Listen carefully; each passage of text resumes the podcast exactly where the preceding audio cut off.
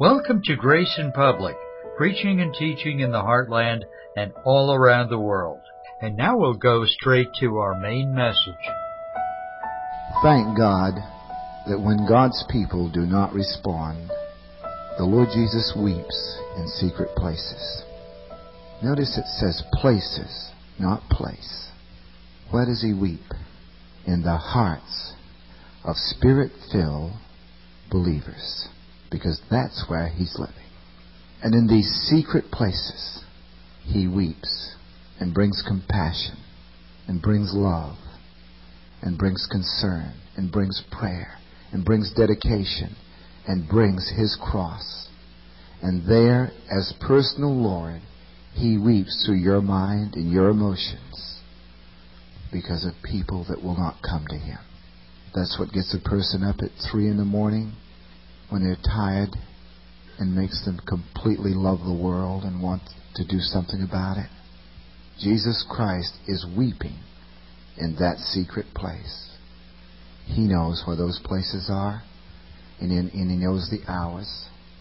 Some of the most tremendous things in the Bible, like in Jeremiah 22:29, when a God of heaven cries out to His people in such an unusual way and with intensity, he says, O earth, earth, earth, hear the voice of the Lord. With a triple salutation, he pleads with them to hear the word of God. In Isaiah, the fifth chapter and the fourth verse, he said, What more could I do unto you than I have done? Wherein have your fathers in Jeremiah 2 5. Wherein have your fathers found sin in me? What have I done that they have, don't like me? He said, My people have become my enemies. And the Lord Jesus Christ is crying because of the separation of fellowship with Israel. And he does give them a promise in the midst of his judgment. He does give them hope in the midst of their failure. He does give them grace in the midst of their sin. And He doesn't leave them without a promise, and He doesn't leave them without His love, and He doesn't leave them without a door of hope. Because in Hosea 2.15, the valley of Achor has been turned into a door of hope. The valley in which Achan was judged has now become a door of hope to Israel for her restoration. And how many times the Lord Jesus Christ operates in your life and my life and the lives of His people? When we fail, remember, He just doesn't turn His back. He weeps in secret places. And think of how it's said that He does weep. It's said that as I, single, I, single, love, single, love that takes in holy hatred for sin, but pure, immutable attitude of grace toward its subject. And that eye that weeps sore and the tears run down because he doesn't want broken fellowship. He doesn't want a grieved spirit. Can you imagine? Think with me, please, for just a few minutes. When he died for the sins of the world and for his church, think of how he feels when pastors and churches don't love one another. And if their name is brought up immediately, they're defensive and critical. Yet they have never prayed with one another. They've never gone to one another. They've never wept in their pulpit for one another. And yet he weeps sore for all of them. He will not accept the fact. He will not accept the fact that he's just going to let them go. When he lets his people go with broken fellowship, he doesn't let them go without weeping while they're gone.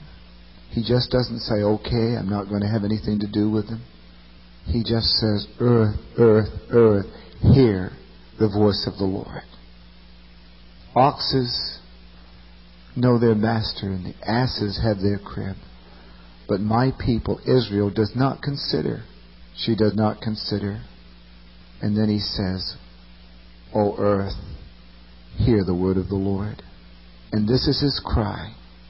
Don't just turn your back in fellowship.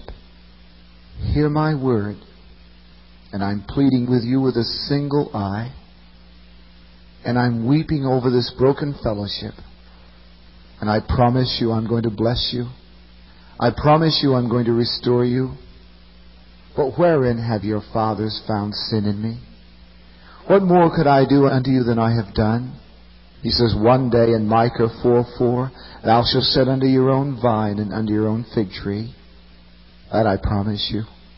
You can play the role of the harlot, but one day, one day, my grace will catch up with you, and one day you'll discover that you're not happy seeking for other lovers and other idolatry and religious experiences and religious idolatry and religious criticism and play the role of pride in religion. One day you'll understand that that does not satisfy, that that does not bring peace, that that does not satisfy your desire for love.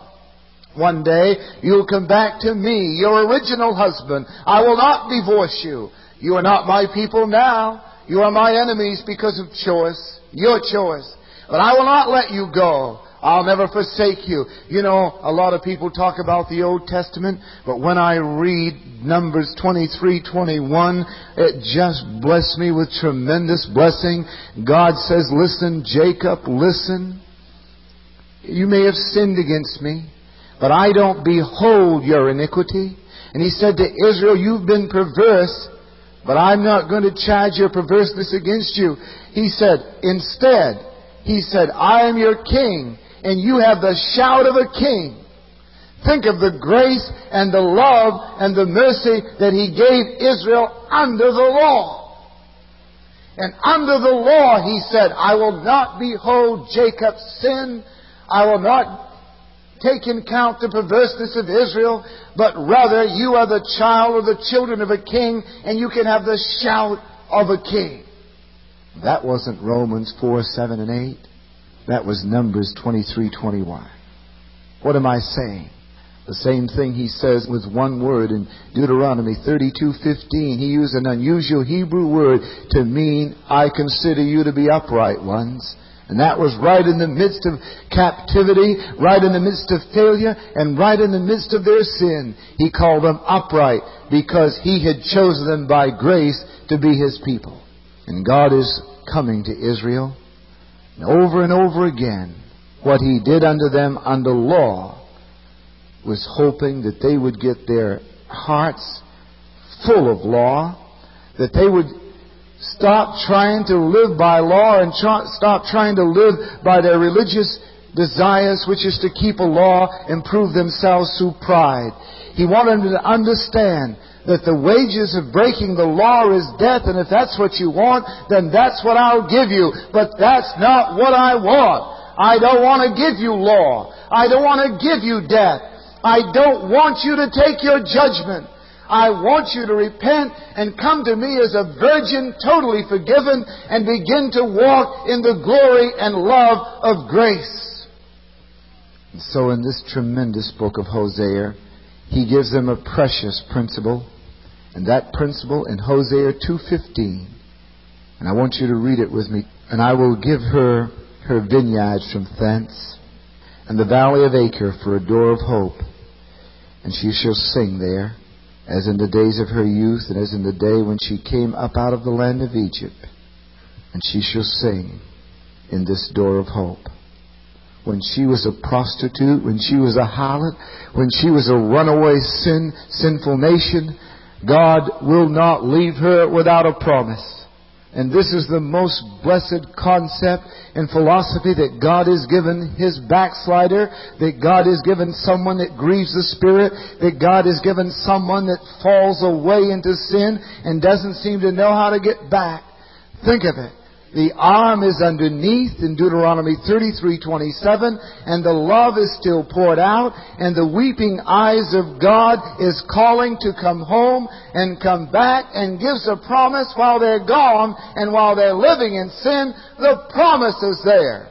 And in Jeremiah 2:19 your backslidings will correct you and when you get sick and tired of it, come home and I'm ready to love you and to nurse you and to forgive you and to cleanse you and to have you be unto me a virgin wife and in the New Testament without spot or blemish, blemish in Ephesians 5:27. And that's God's loving promise and loving grace in action. Now let me ask you this. Why is it that God's people cannot understand this kind of a God? Why isn't it that as God's people that we cannot fully accept this kind of a glorious, precious gospel that comes down from heaven and comes into our heart and wants to completely take over with its precious, wonderful manifestation through our entire being. Why is it that in humility we cannot sit down as kings and queens that we are and sit down in faith rest? Why is it that when failure comes, that we will realize that Jesus Christ in no way, absolutely in no way, wants that failure to scar or injure our fellowship with Him. He wants repentance and acceptance of love and grace on the basis of mercy. Why is it that God's people rationalize defeat, confess trials, live in the dilemma of indifferences and passivity and comparing? Why is it that they go on and on and only have a couple of good days or a good week in a good month and fall back into the terrible disaster of trying to live in religious pride? Why is it that they get up and make their professions only when 24 hours later to fail in misery? Why is it that when Satan has been judged once and for all, when sin has been judged once and for all, when death has been judged once and for all, when failure has been judged once and for all, when all of these things has been judged and defeated and buried, and that's the glorious gospel. Why is it that God's people can't believe the truth from God and accept the truth and live in the truth and abide in the truth and praise God for the truth and let that kind of praise come from their lips and the blood of the Lamb be their victory 24 hours a day. When feelings come that alienate them from God, when failure comes that frustrates the grace of God, why is it that we can't confess the blood and Jesus Christ and walk in that way of mercy in holiness, in purity, and power, in redemption, in restoration, and with the idea that we are conquerors because He said so? There's not a reason in the world why God's people who have discovered the door of hope cannot be the door of hope.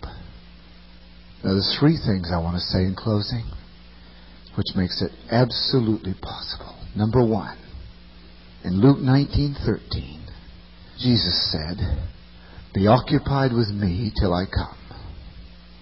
This morning my prayer was this Lord, please help me by your grace to be occupied with you no matter who I see, no matter who talks. Don't let me be occupied with anything less than you.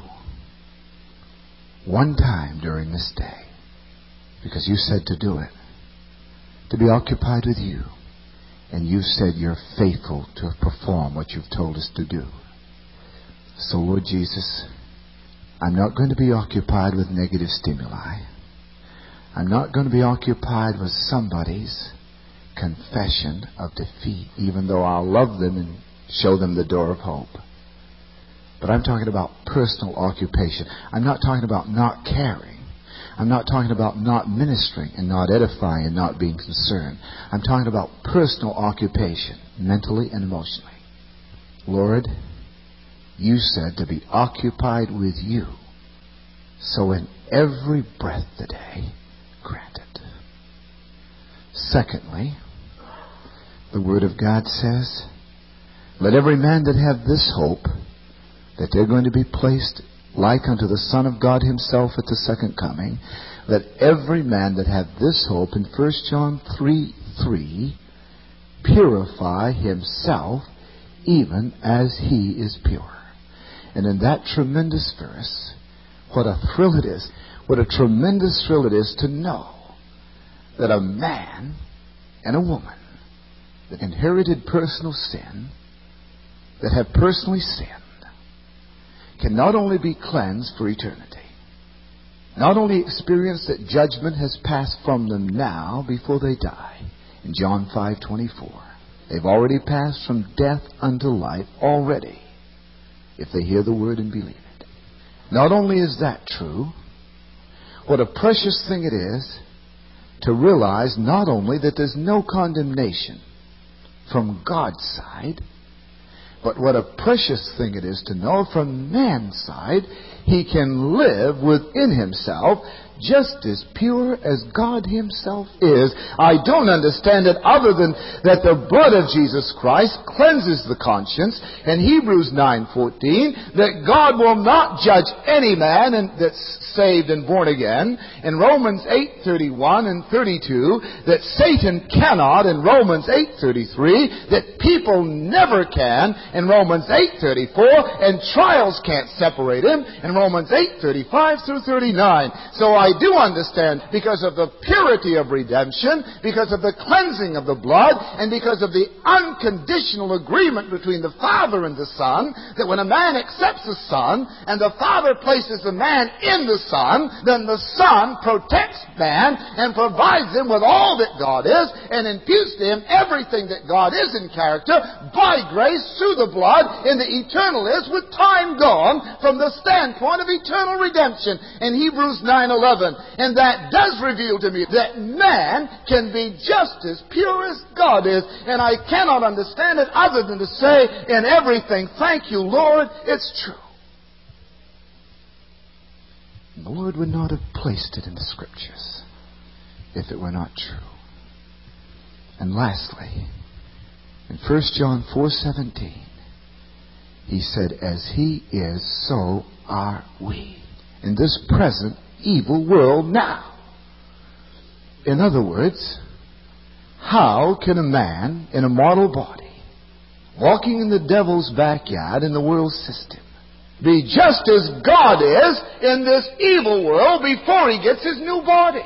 And yet Jesus Christ says, as he is God's Son Jesus, glorified, so are we now in this present evil world right now. And at the same time, 1 John 1 8 says, if we say we have no sin, we deceive ourselves. How do you put it together and how does it work?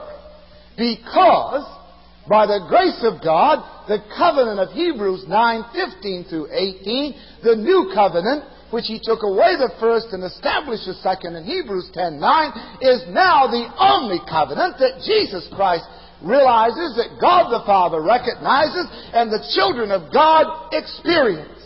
And it's a covenant based upon the blood, based upon mercy, and based upon grace. And when God's children break the fellowship in that covenant, that breaks the heart of the Father because they are His sons by the new birth, and they can never be anything less than sons of God because the Holy Spirit did the conceiving in an eternal act of redemption forever. But therefore, when God's children break that fellowship, then the covenant is nullified in experience, but not in the eternal agreement of its consequential effect on God the Father and God the Son through man, for man, in the eternal ultimate end. Therefore he weeps because he wants the covenant to bring what it's supposed to bring, abundant life, where sin isn't imputed, where sins are not recognized, but grace reigns in Romans 5.21, and the man can be pure as God is, live as God does, and be victorious as God does, and when temptation and sin comes, as it does and as it will, he confesses the blood and goes on in the covenant of the power of the Holy Spirit's resurrection as it reveals Jesus Christ in the word of truth that becomes his very life.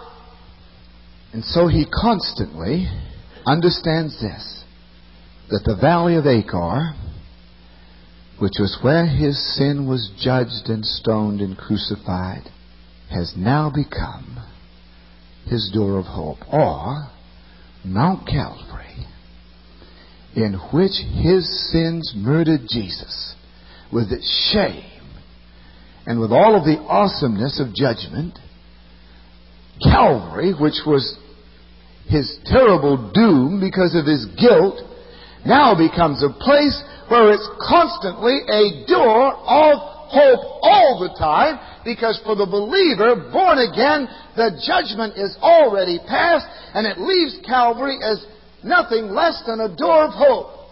And the only time that it isn't personally is when we don't fellowship with the truth of it, then it becomes a promise. But when we fellowship with the truth of it, the promise is, is being experienced and the promise is turned into a personal experience. So it's either a promise or a personal experience, but it's always there because the curse has turned into a blessing. Thank you for tuning in. If you can, don't forget to send a tax deductible gift to us. Your generous donation made to our program promotes this broadcast and ones like it going out on the internet and broadcast on local stations throughout the United States. So please prayerfully consider what you can give. Find out how to give your donation at www.graceinpublic.com. To put it in a very simple way, uh, hope is one of the desires that's common to all men. Men need hope in order to survive. And we place our hope in several different sources. We either have hope in ourselves, we have hope in others, or we have hope in God. You can break it down into many different categories from those three, I'm sure, but when it comes down to it. Now, what's the, the stablest place to put our hope? It says in Psalm 39 7, I like this in the New American Standard. And now, Lord, for what do I wait? my hope is in you. Philippians 1:20 also in the New American Standard. According to my earnest expectation and hope that I will not be put to shame in anything, but that with all boldness Christ will even now as always be exalted in my body, whether by life or by death. So the true, real place to put our hope is in Jesus Christ. He's our door of hope. He's our way of access into eternity, into that expectation that will not put us to shame. We'd love to hear from you, so please go to our website and contact us. The web address is www.graceinpublic.com. The message you just heard if it had touched your heart, it's the work of the Holy Spirit. It's a precious, precious moment where you, if you would take the time, Jesus is knocking on your door, wanting to come in. The love of the Father is revealed to you this moment. It's simply just because of God's grace and God's plan and the blood of Jesus Christ. All you have to do is ask with all your heart. Ask Jesus come in and be your Lord and Savior. And He will. And from that point on, you'll be part of the family of God. It's that simple. With all your heart, just ask, say, Jesus, would you be my Lord and my Savior? I need you to come in and take over my life. Amen.